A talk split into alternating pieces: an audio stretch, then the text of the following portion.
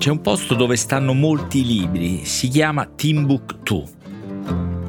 Una città simile esiste o è esistita davvero, ma questa è una storia a parte che prima o poi bisognerà raccontare bene.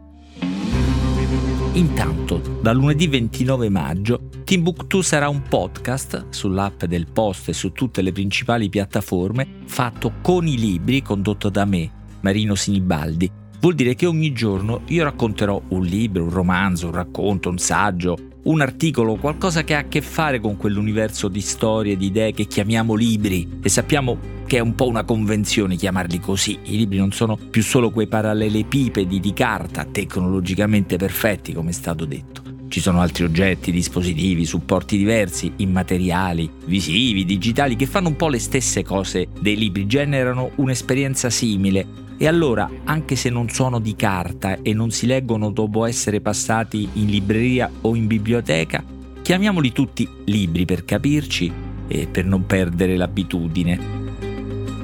Ma cosa ci si fa con questi libri? Tante cose, ci si diverte, ci si emoziona, si conosce meglio il mondo fuori o dentro di noi, si incontrano idee nuove, magari ci si libera di quelle vecchie, si comprende meglio qualcosa o qualcuno o qualcuna.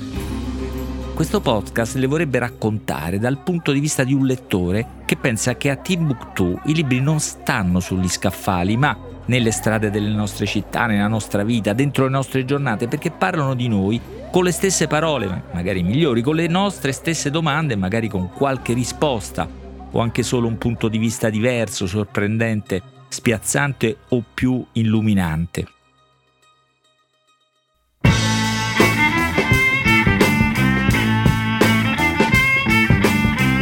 Timbuktu con i libri si parla del mondo, il mondo parla con i libri, i libri parlano di noi, spero che voi parlerete di loro e comunque io di questo ogni giorno parlerò. Per dirla nel modo più sintetico, Timbuktu è un podcast non di libri o sui libri, ma che parla con i libri